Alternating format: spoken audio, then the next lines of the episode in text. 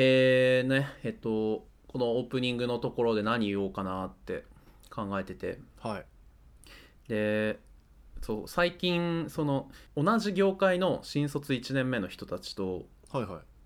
ちょっと会う機会があったんですよ。へえ何何？そういうその会社を超えた合同の会みたいな？うんなんかそんな大規模なやつでもなく。紹介するよぐらいの？そうそうそう共通の知り合いづてにみたいなのがあって、へなんかそれでさえーっとなんか喋ってて、え、なんか僕がポッドキャストをやってるみたいな話をしたんですね。そしたらあのなんかやや受けでもなく無 いやどっちかというとマイナスぐらいの感じでうん一瞬「は？ポッドキャスト？あへえすごい」みたいななって。でなんかそれをさうん中西にさっき話をしたら「あそれ時効の挨拶で言えばいいじゃん」って言われて 本題はそこなんだけど。本題そこかよ。オープニングトークのこと時効の挨拶って言うな。おうん。ーまあ。かっこ悪いから。雅すぎてかっこ時効の挨悪いから拶でしょ。時効の挨拶いやいや。雅でもないしオ時ープニングトークだから。一般的な用語だからいやいあやいやいや。オープニングと。お前ちなみに初期の頃はさドロニー君さ、はい。僕がじゃあそろそろオープニング行きましょうかって最初に言ったらドロニーが、うん。オープニングってちょっとラジオみたいな用語を わざわざ使うのちょっと恥ずかしいからやめてくんない？みたいな。なんかそういう感じでしたけど、うん。いいんですか、はい。147回も前のこと言うな。人は変わる。うん。2年経ってんだ。人は変わっていくね。もうすぐ3年やぞ。あといやー2ヶ月ですごい時間の流れ 感じますね。飛んだ。うん。はい。やそうなのよ。だからもうそんなぐらい経つから時効の挨拶とかでもそもそも俺は最初時効の挨拶とは思ってなかったからね、まあ俺はこれのことずっと時効の挨拶だなと思ってたよ。まあ、ちなみにオープニングトークっていうのもうん。本当はあんま思ってなくてはいはい俺ここの、のことうん、アバンタイトルだと思ってるから。オーケー。うん。じゃあオープニング行こうか。アバン終わって。あ。一旦。了解です。はい。お願いします。中西。トロニーの中トロラジオ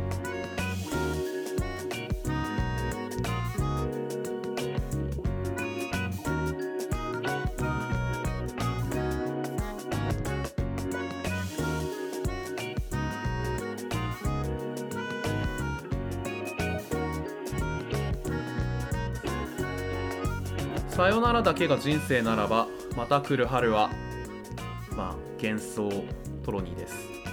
さよならだけが人生ならばまた来る春はまあさよならだけが人生なのでさよならなんじゃないですか？中西です。このポッドキャストは取るに足りない日々の出来事を拾い上げては面白がりたい。そんな雑談ネットラジオとなっております。今週もよろしくお願いします。よろしくお願いします。147回の今回、えー自己紹介でこれ言ってのコーナーは、えーラジオネーム寺山さんからのお便りで「さよならだけが人生ならばまた来る春は何ですか?」とのことです。いやー時間を超えてもし当時あれですかね、うん。ネットラジオがあったら寺山修司も詩を書くんじゃなくて お便りに送ってそれで「はあ言ってやった言ってやった」って思ってもう 詩なんか書かなかったかもね。はがき職人だった寺山修司はなってたか？あんな多彩なさ。よかった。当時ポッドキャストがなくてあーあったあるだけでなるんやねはがき職人に。ネタメール書いて。暇そうやな。まあえーっと、まあ、寺山さん本人から「さよならだけが人生ならばまた来る春は何ですか?」ということで、はい。まあ、幻想というかなんかみんなが見るみんなで見る幻想みたいな共同幻想みたいうん、なもんじゃないですかねって思います。あーそんなものは。はい。一歩先を言ってますね。そうですね。ちょっと中西さんはなんかど、はい、わーわー言ってましたけど。さよならだけが人生ならばまた来る春もまたさよならなんじゃないですか。うわなんかとっつきづらいわ。いやいやまあそれがさこのさっきね「あさよなはらだけが人生ならばまた来る春は何だろう」そのつ続きなんだっけ？と思ってさっきネットで、あの続きを全文読んだんですけどうん。あのさよならだけが人生ならばまた来る春は何だろう。春から春かなうん。地の果てに咲いているののよりなんだろうとか、えーさよならだけが人生ならば巡り合う日は何だろう。優しい優しい夕焼けと二人の愛は何だろうとか。っていうふうに、まあ、さよならだけが人生ならばなんとかなんとかはなんだろうっていうふうにこうあの希望にあふれるものをこう連ねていくと。巡り合う日とか、うん。また来る春はとかえーとうんうんうん。まあ、明らかにさよならじゃなさそうなものに対してなんだろうというふうに言っていって最後に、そうね。えーさよならだけが人生ならば人生なんかいりませんというふうに言っているわけでつまりこの「なんだろう」というのは僕はなんか結構ぼーっと聞いてたのであの、うん。さよならだけが人生ならばまた来る春は何だろうっていうのはもうなんか分かんないけど単語の連なりで ちょっとこう1行目と2行目にあんまつながりがないけどなんかいい感じだなぐらいに思ってたんですけど、まあねこれ読んで初めて気づいたんだけど、この「なんだろう」って反語なんですねっていう。うんうんうん。なさるほよならどだけが人生ならばまた来る春もまたさよならだと思うんですけどでもさよならじゃないですよねっていううんことで、最後にさよならだけが人生ならば人生なんかいりませんっていうふうにあのそう人生か別にさよならだけが人生じゃないっすよって言ってるえ詩だなったのかるほどねって、さよならだけが人生ってあなたは言うんだったらじゃあこのまた来る春って何なんすかこれ？っていう。咲いてる野のゆりなんすか？ほら。っていう。そう。そのめちゃくちゃ国母さんみたいな。国母さんなの？国母さん。そんな態度悪い？反省してます。反省しちゃったまあそういう感じだからさ。なるほどね。そう。だ喧からまあ理屈であだから「さよならだけが人生ならばまた来る春は何ですか?」と問われたらいやそう聞かれたら「さよならなんですけどね」っていうことかなと思って。そのなんか一旦情報みたいな。お前がその「さよならだけが人生ならば」っていう前提を真とするなら、はい。また来る春はさよならですよ。っていううんことでした。まあねそれは確かにこっちもまあ同じスタンスというか。はい、僕も一回そのさっき一緒にさうん。待機時間に読んでうん。楽屋でね待機時間に楽屋で待待機時間にね、うんそうそう。袖でね。カフあげる前にさ、うん。そうそうそうそう。いや読んでてそれであなるほどそういう解釈もあるのかみたいな思って読んでた。うん。で「さよならだけが人生ならば」っていうそこのスタンスに立つんだったらこっちとしてはなんか「また来る」とか言ってるって思って、うん。うん。なんか来るかどうかも定かじゃないでしょ春はってなんか。うん。思ったからなんかみんなで信じ込む幻想みたいなものだと思って共同なるほどね。幻想みたいな。だからそもそもっていう結論。そ来ないだろうと。さよならだけが人生ならば来ないだろうと。うまあ本来なんか前提にないはずのものを持ち出してきているのがなんか罠だなって思って。他のやつもさ巡り合う日二人の愛立てた我が家とかなんかある程度言ってるって思って。めっちゃ暗い感じで舌打ちしながら考えてました。2人ともなんだかひねくれていますね。そんな2人がお送りする中トロラジオです。今週もよろしくお願いします。よろしくお願いします。楽しくやっていきましょう。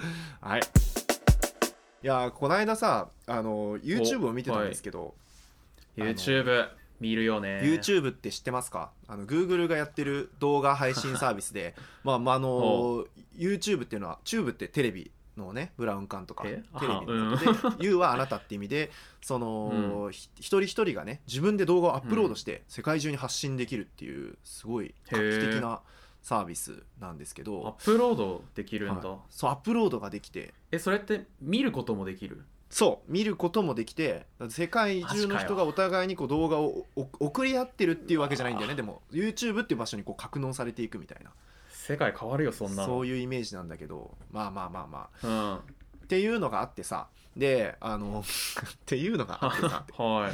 いやえもしそれでさかしてさはいはい、それ最初にど投稿された動画ってうん、動物園に訪れた男の人の動画じゃない？ああそうそうそうそう。そんな感じだったね。あと一番最初にバズった動画はあの、うん。あれだね。マタニティフォトというか壁に立ってる妊婦さんのお腹がだんだんこうコマ送りで膨らんでいくっていうやつです。へえ、はい。それはマジで初めて知りました。一番最初に YouTube でバズった動画だね。まあそんなことはよくてさ。でまあ YouTube っていうサービスがあって それのこう YouTube ショートっていうさあの TikTok っていう、まあまたこれもね中国のバイトダンスっていう企業が。全部展開すんなよ うん閉じよ、まあまあ。まあそのタブ。そそれで、その TikTok のパクリみたいな機能でさそのはいはい。YouTube のさこう縦動画のやつをこうパッパッパって見てこう無限に見れちゃうあの機能あるじゃないですか、うんうん YouTube ショート。あるね。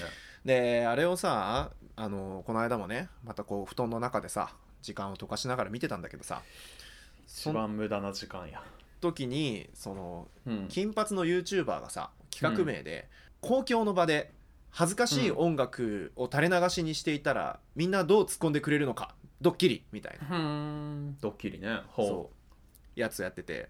おお恥ずかしい音楽ってなんだ？と思ってでなんかこう公園のベンチかなんかでこう周りにこうこ小ギャルみたいのがいっぱいいるまあ多分池袋とかそういう感じのところ。そんなそんなベンチがあるんですか？まあ、ベンチがあったのよ。あって。池袋に？わかんない。でそこの真ん中でこうヘッドホンつけてそのとヘッドホンで聞いているかと思ったらプラグが抜けてましたみたいな体で、恥ずかしい音楽を流すと、大音量で。いなるほどそう、うん。で周りの人がクスクスクスクスって笑ってこうちょちゃんと流れてますよみたいな「ああすいません」とかってやって「ドッキリでした」っていう企画なん。だけど、まあその時に流してた曲がこう「アヤマンジャパン」のアヤマンジャパン「ポイポイポイポポイポイポピー」でほこれちょっとここまで聞いてあの中トロラジオのそおのフル株リスナーの人はちょっとピンときたんじゃないかなと思うんですけどうリスナーへの挑戦状やこれあのシーズン1の 中トロラジオシーズン1の第43回。だちょうどちょうどはい。100回前ぐらいですか、お2年前か。はい。2年前の今頃のえー第43回、環境破壊をとんちで解決コミュニケーションの極意のあの、うん。オープニングのフリートークでトロニーが喋ってたエピソードに出てきた人だったんですよ。これ。なんだって。まあもうね。この話を聞いた時のは脱力感と怒り。いやちょっとね今この、うん。あれが YouTube のドッキリ動画のための仕込みであのトロニー、トロニー結局ね使われてなかったんだけどトロトロニーがある出てる動画あるかなとそ思って。れが一番腹立たしい。その人の動画全部見たけどトロニーのはいこう1カットも映ってなくて。だその仕込みとして使われていて、でトロニーはついぞこれが YouTube のドッキリだったっていうことに気づくことなくいやなんか、うん。アヤマンジャパン流して恥ずかしかっただろうに悪いことしたなとかって言ってるんですけど43回で。ちょっと優しいやつだな俺。それを念頭に置いてぜひこのフリートークをもう一回聞いてみてほしい。本当にうん。ダブルで面白いのでこんなねオチが2年越しにつくとは思わなかったいやけど、ね、本当に。びっくりした。いやだってまあ確かに言われてみれば、うん。そんなやつがいるはずないもん。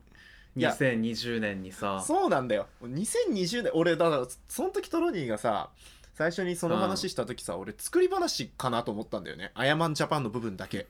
もしかして。作ったのああか面白くしようと思って。そうそう。本当はミスチルとかだったけどみたいな。そうそうそうそう機関やろと思って。ああ嘘をつくにしても現実味がなさすぎるって思ってたら本当に嘘やったと。本当に嘘だったと、ドッキリだったらねゆ一言言ってくれてもいいじゃないですか。もうドッキリだってことをバラしてくれよなと思いますけどね。いやでもねその人ねナンパ系 YouTuber だったんだよね。ナンパしようとしてたんだ。そうだからそれでこう周りの多分女子学生みたいな人が突っ込んでくれたら、そのそうね取れ高としては。そうそうそう期待されてるものとしてね。そう。なんかね。きっとねあのなんか良かったんだろうけど。でそれでこう女子学生とこう喋ってナンパ系 YouTuber 的なこう普段のトーンでこう進めれたんだろうけどトロニーはい。に対してやっぱり何もアプローチできないからね向こうは。そりゃあね。そうだよね。小太りのその時就活生だしたけど。チラチラ見てたさメガネのやつが。うん意を消したように立ち上がってなんか腰かがまわせてさツツツツって近寄って「音漏れてます」みたいな。それがさうん。善意だけだからそれ本当に。確かにね。本当にね。ただただいい、まあ、ただただいいやつパートもちょっと欲しいかなと思ったけどね、まあ、なんかその動画のオチはちなみにあの、まあ、うんトロニーはその大学のキャンパス内でそのそれをやられたんだけど、まあ、同じキャンパスの中でその人があの食堂で大音量でそれやってたら隣の人にめっちゃ怒られるっていうのが動画のオチでした。あそうなんや。あもう僕らの大学のそうそうそうそう。そうへえはい。あそうなんだ。いやーそりゃまあ怒る人いそうやな。うん。ダメですね。怒ればよかったんかな。俺もな出たいからね YouTube なんて巨大メディアのさ、そうそうそうそう。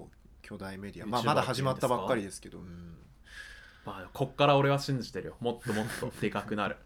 俺は YouTube に全ベットするね。風呂でビートボックスの練習とかして自撮りしてアップロードしたらもしかしたら大物になれるかもしれないな。もしかしたら。な。それす。いやーでもスーパーのバイトはやめない方がいいんじゃないか。いやいやいやいやそれで一発跳ねてでその後、うん。ビートボックスでマリオの BGM とか再現すれば もしかしたらもしかしたら国民的スターになれる可能性あるよ。受けうるな。国民的ススターの兄とかもね出てきてもおかしくないしな、おかしくないね。おかしくない。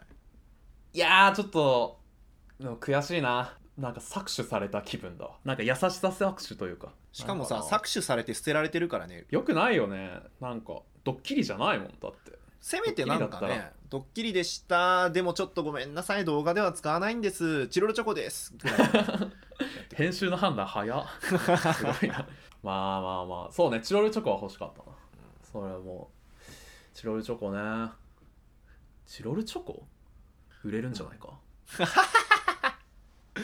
ああ確かにね。これは。チロルチョコそのネーミング面白いな。20円ぐらいのちっちゃいチョコにとかに合うんじゃない？その名前。おいおいおい。もしかしたら。これは参ったぞ。バーコードつけるためにあれ大きくしたらしいよ。20そうなん？えー、面白。い、うん。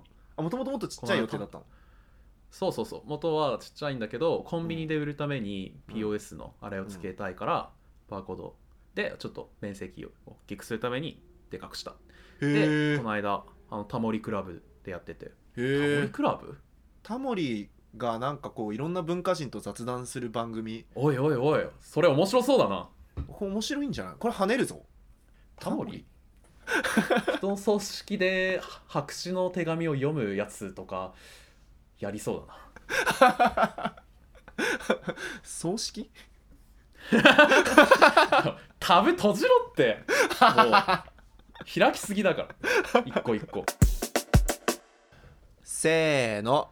トンチのコーナーラジオネーム草越えて森さんからのお便りです。中西さんトロニーさんこんにちは。こんにちは。恋愛の達人であるお二人に相談なのですが倦怠期の乗り越え方について教えていただきたいです。任せなさい。私は今まで付き合った人たちと34ヶ月程度で倦怠期だなぁと感じそれを乗り越えることができずお別れしてきました。うんうん。恋人と長期的に関係を築くことが本当に下手くそです。なるほど今の彼女とももうすぐ4ヶ月で私はすでに倦怠期です、うーん。え2人ともが倦怠期ならまだいいのですが彼女は私のことが好きなようです。ほうほうほうほでその愛情に同じように応えることができないので申し訳なく思ってしまいます。ううんうん。中西さんとトロニーさんはどうやって倦怠期を乗り越えてきましたか？トンチバージョンと真面目バージョン両方教えていただけると幸いです。とのなるほど。ことですよかろおおう教えて信ぜよいいですね。恋愛黒帯をお持ちの恋愛師範ういやいやいや恋愛和尚。恋愛恋愛級おっしょ恋恋愛級。さんです。そうか。今、はい。トンチのコーナーだからうん。混ざっちゃったんだ。忘れるでないぞ。こうなるんや。うん。なんかカービィ64のはい。コピー能力混ぜた時みたいにそうですそうです。こうなるんだね。恋の一休さんですどうも。はあ。好き好き好き好き好き好きはいどうも。すごっ。回収した、はい。倦怠期ということでね34ヶ月でなんだかなとなってしまうわけで、うんなるほどね。それがしかも何回かうん。あったわけで、うん。プラス今もそううん。ということですね。贅沢にもトンチバージョンと真面目バージョンの2つとも。2つ？両方、はい。でもちょっと真面目バージョンは分かんないけどな。倦怠期ってそもそもなる方ですか？中西さんは。ケンタッキーフライドチキン？おうーん。ケンタッキ？ーケンタッキーってなんすか？ケンタッキ？いやあれじゃない？なんかうんやっぱ違うかもってなる時期みたいなとかさ。なーんか別にテンション上がんないとかああってもそんな楽しくないなみたいなのなるんじゃないですか？まあ飽きてきたとか最初の方は見えなかった短所みたいなものに気づき始めたとか、そういうことなんですかね？そうかもしれないですね。もううん。倦怠期書いて字のごとくアメリカのケンタッキー州まのことですね、うん。俺が思いつきたかったな。さっきの倦怠期フライドチキン。めっちゃ面白いよ いいな。もう録音前に言おうかと悩んでよし録音まで撮こうって思ってました。偉いねもう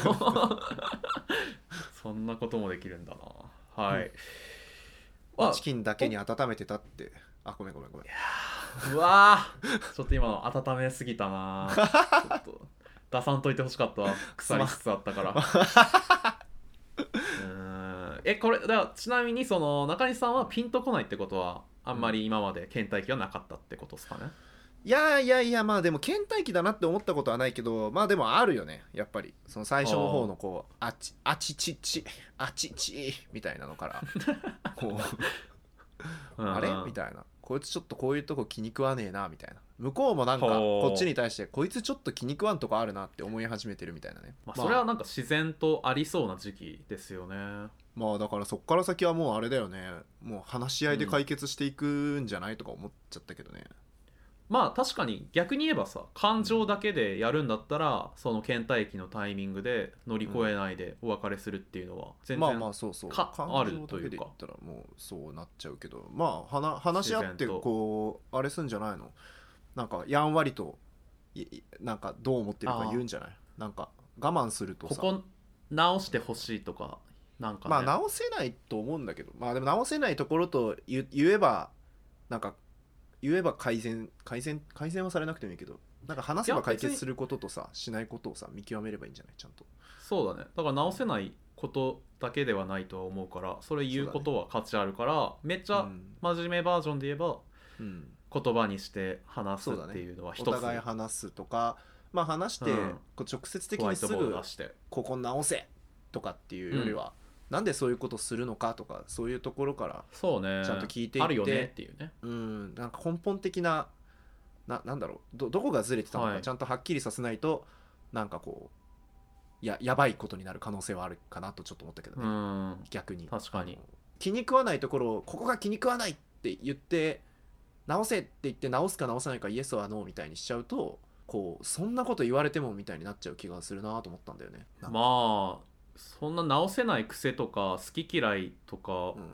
なんかそもそも例えばだけど片方の趣味を好きにならなきゃいけないとかはないけどあそうそうそうそうそう。そうなんか自分の趣味に付き合ってほしかったのに全然そういうのしてくんないじゃんとかはさ、みたいなね。そうそうそう、うん。それでさ付き合えみたいな。言って、うん、イエスはノーっていうよりはななんでっていうので相手がどどう思ってたのどう思ってそうしてたのかとかをこう丁寧にこう明らかにしていけば、相手がなんで例えば自分の趣味に付き合ってくんないのかとかもああなるほどそういう考え方だったんだって分かればもしかしたらはい。納得いくかもしれないし、ねうんうん、ありそうっすね。まああとなんか飽きてしまったとかだったらじゃあ他のいろんな面とかこの人のもっと好きになれる面どこだろうみたいなのを自分から能動的に探していくっていうのはやってもいいんじゃないかなっていうのを思いましたそうですね。こういうとこも好きだなみたいなのが出てきたら乗り越えられるんじゃないか、プラスなんか根本的に申し訳なく思って倦怠期を乗り越えようとするくらいだったら乗り越えなくていいんじゃないかって思うけどね。申し訳なさでそんな付き合うみたいななんだろう。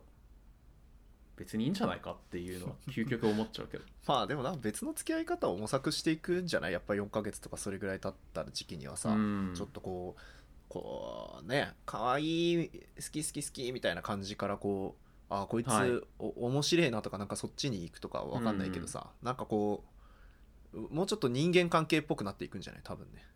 うん。こそうだね。確かにね。4ヶ月で大体のその恋人になった時の細胞も入れ替わるというか、ううん。付き合い方のルートが分かるようになってきて。うん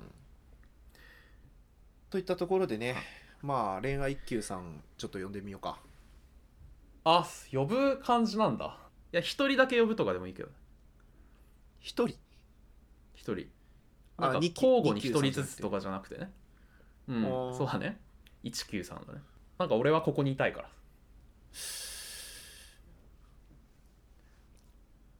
あお世話になっております。一休です。あ電話つながってますか？これ。電話だったはい。あはい。あもしもし。あ中西さんおトロニーさん。あいつも聞いてます。あハートロニーです。いつもありがとうございます。あお世話になっております。いえいえこちらこそ、はい。あれ今日の相談。あさっきまであのラジオ聞いてました。あいやありがとうございます、い、はい。やちょっとねあの倦怠期のゲストといかそうですよね。そうですよね。はい。リスナはいはいーのかな、はいはい草越えて森さんなんですけど。はいはいはいはい。どうやって倦怠期を乗り越えるかというところですね。そうですね。一級的にははい。一人称一一級的には。あ一級的にはあのーまあやっぱりこうはい。疲れてきちゃうのかなと思うんですよね、倦怠って。倦怠感っていう、や言うじゃないですか。そうですね。疲れかなと。だるいって字入ってますからね。そう思いましてあのー靴ってありますよね。あ靴。ほう。靴。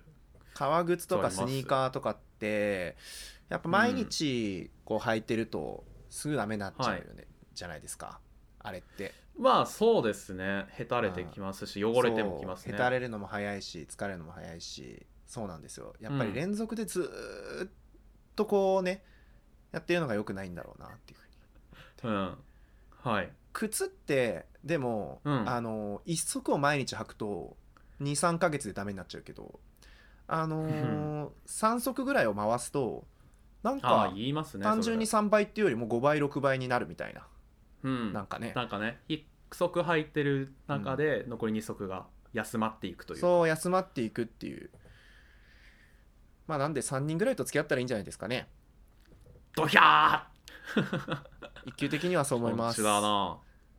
ありがとうございました。あありがとうございます。もう あ電話が切れた。ということでねなるほど。あ中西だ。中西だ。あごめんちょっと なんか電話交換集の手伝いしてた。いつ？ポッドキャストあって電話がさ オペレーターいないとできない時代。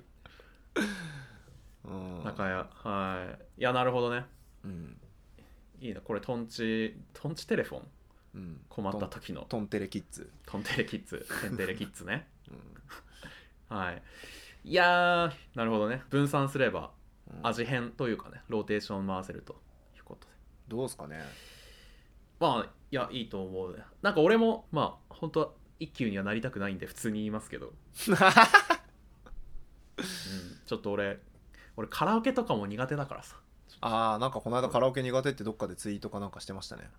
まあ味変と言いますかね、ん。その中西さんの場合は何種類かを回していくのがいいんじゃないかっていうことで、うん。僕は、まあかけるそのケチャップをかけるのかマヨネーズをかけるのか醤油をかけるのか。うん。そこが論点なんじゃないかなと。おかず1個でいいんよ。なるほど。トロニーくんす僕ごい。ねそうサラダチキンとの倦怠期があって倦はい怠期という、はいはい。はいはいはい。あのねサラダチキンを簡単に作る方法みたいなのをネットで見てからうん。本当にめちゃくちゃ簡単なんですけどそれが。うん。なんか水を張ったボウルにうん。ポリ袋に、えっと、調味液入れたあの鶏胸肉とかをうん。もうそっと水に浸してそのままレンジで十何分みたいな。へえ。でサラダチキンになる。ちょいとやってそうそうそう。あサラダチキンになるし食べ方次第ではバンバンジーとかみたいにしていいんだけど、へーはいはいはい。そうで俺はずっとなんかそのままむしゃりむしゃりと食べてたのよ。酢の味で。はい酢の塩で、はいはい。でやっぱりね飽きるんだよね。もう、うん。もうこれ以上食べたくないみたいな。飽きそうだね。なってうん。そう。でその時にあってなってハニーマスタードソースをあー美味しそう。よく思いついたね。ハニーマスタードソース。いいじゃん。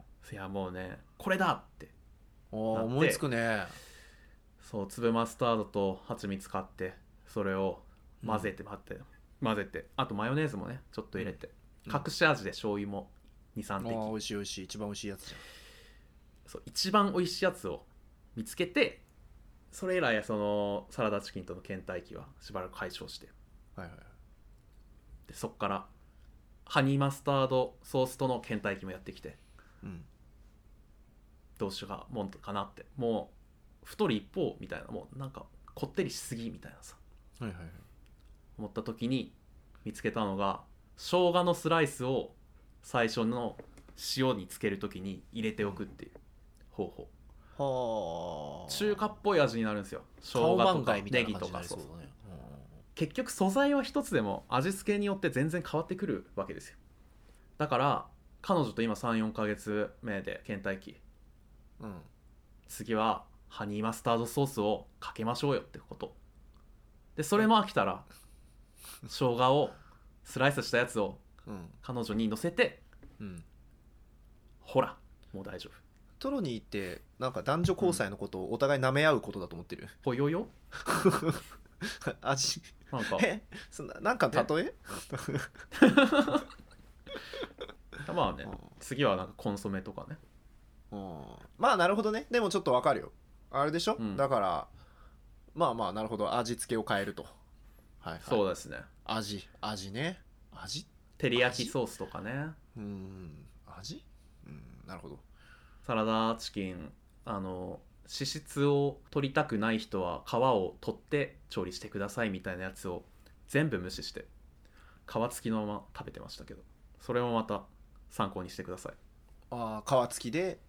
あー、うんだ大丈夫？だそうか。うん。オッケーオッケー。あとあの調理するレンジにかける前にえっ、とフォークで穴を開けまくるといいっていうのもねこれも参考にしてほしいですね。そうよくほぐすってよくほぐしてちゃんとビニールに包んで入れろってそうそうそう。その穴を通してなんか調味料も染みていくっていう。お説もあればあれ穴開けるのは別に味を染み込ませるためではないみたいな説もあるから。うん。そこは任せますけど分かった。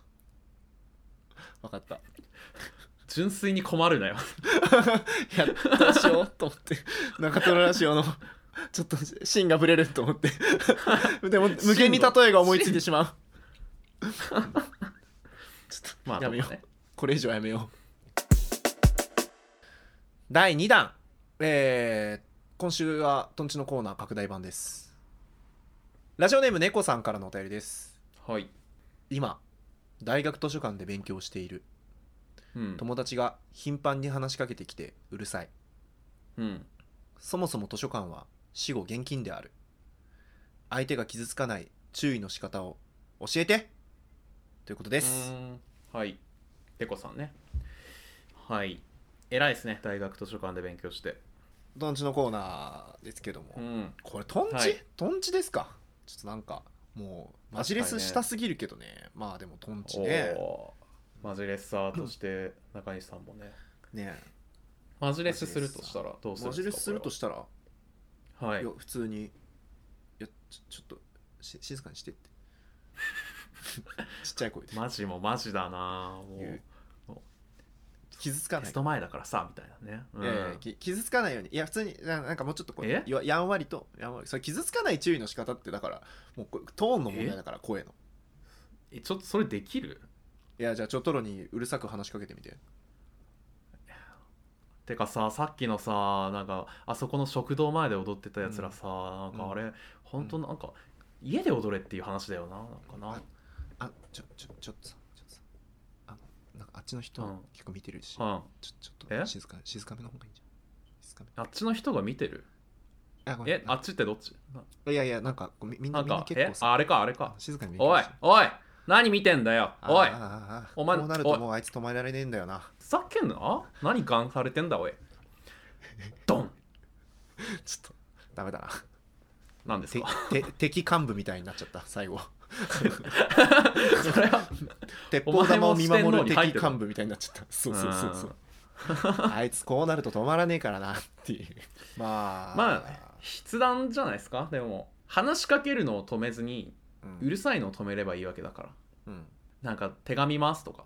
ね。ああだからあれでしょ？喋るよだから筆談にしようって言ったらうるせえって言ってるのと一緒になっちゃうからうん。喋るより筆談の方が面白いかのように提案するってことそうそうそうそう返事全部ノートの端に書いてうんはいはいはい。もうみたいな感じでで向こうも同じノートの端にシャーペンでさこう返事書いていくみたいな。向こ喋るのをさ悪いことだと思ってない場合さ、そのリアクション口でやってくる可能性あるよね、筆談に対する。まあね確かに。えっとねまず棒をピラミッド状に、えー10本ぐらい書く。うん。1本2本3本って。うん。でいなんか横線で棒を消していくわけよ。一直線で、うん。そんで最後に最後の1本を消した方が負けっていうゲームをやる、ああえ？うん、ああえでもその人は多分あれだよね。え難しいなー！とか言うんじゃないの？えどっち？えどうしようとかって言うんじゃない？それは。盲点すぎるしうるさすぎる。これ意外と難しいね。だから喋ったら負けゲームみたいなことをしなきゃいけないってことだよね、やるとしたらまあそうだね。喋るってことがルールに含まれてないと多分相手は律せないでしょ多分。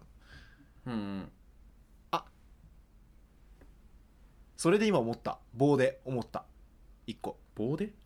棒で思ったんだけど、すごい軽いストローみたいなものを2人で組み上げる遊びするっていうのはどう、なるほどね。喋ると息が絶対そう喋ると息で倒れちゃうぐらい繊細なものを2人の真ん中の席を向かい合ってるとして真ん中でこう2人で組み上げる。うんうん。ってどありなんじゃない？カバンの中にストローを入れといて。う、うん。あやばい。ちょっとうるさく感じてきたかもって時にうん、並べていくわけでしょ？そうそうそうそう。これこれ組み上げようって言って「お いいよ!」って言って。声出せる。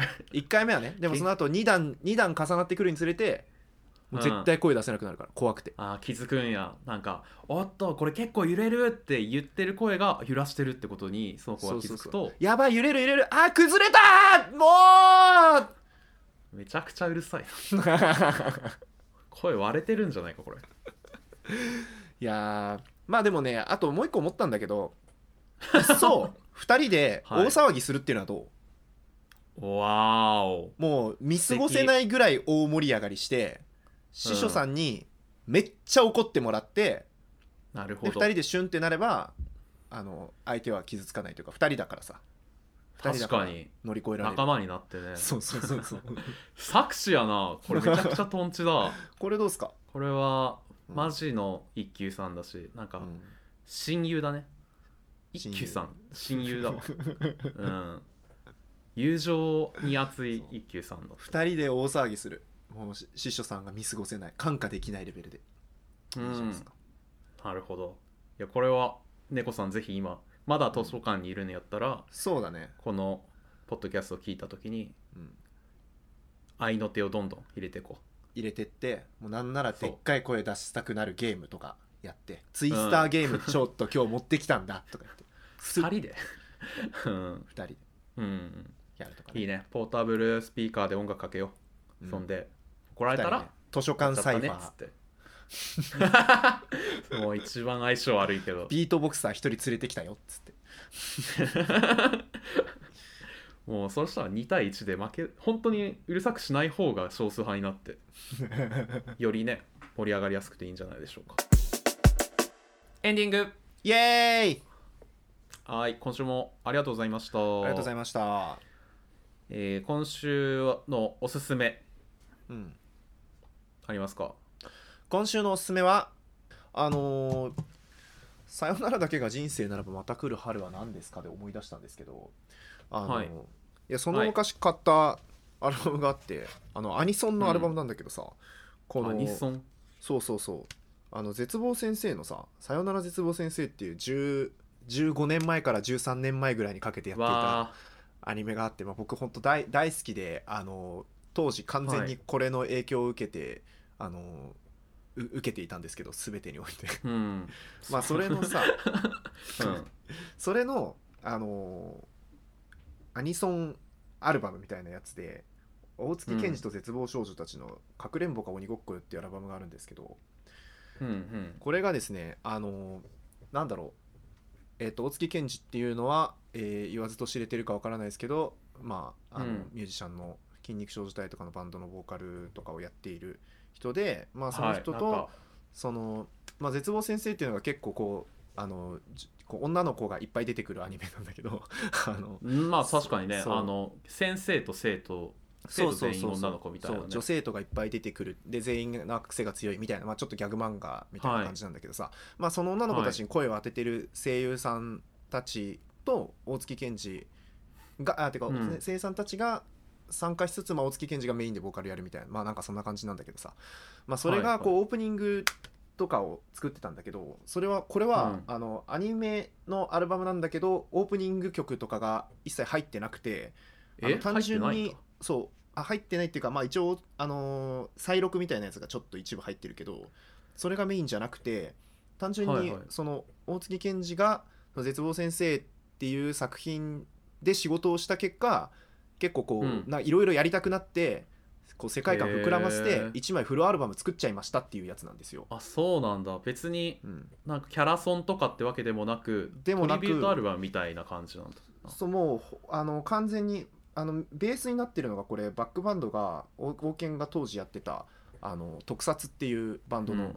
やつなんだけど、だから特撮のアルバム「かっこ絶望先生コラボ」みたいなことになっててまあそうそれなそういうアルバムがあってこれ結構あのすごいキャッチーで聴きやすくておすすめなんですけどこれの10曲目の「さよなら絶望先生」っていう曲の2番の歌い出しが「さよならだけが人生」っていう歌い出しだったなっていうのをふと思ないるましたほどね。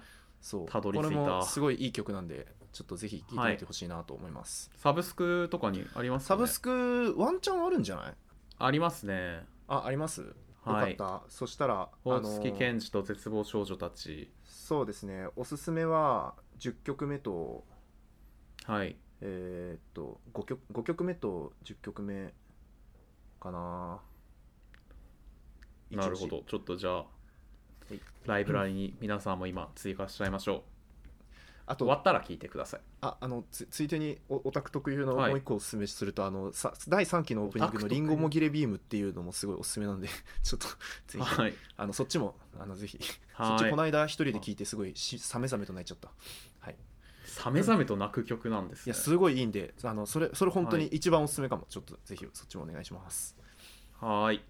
えっ、と、トロニーのおすすめ、今週は本をおすすめします。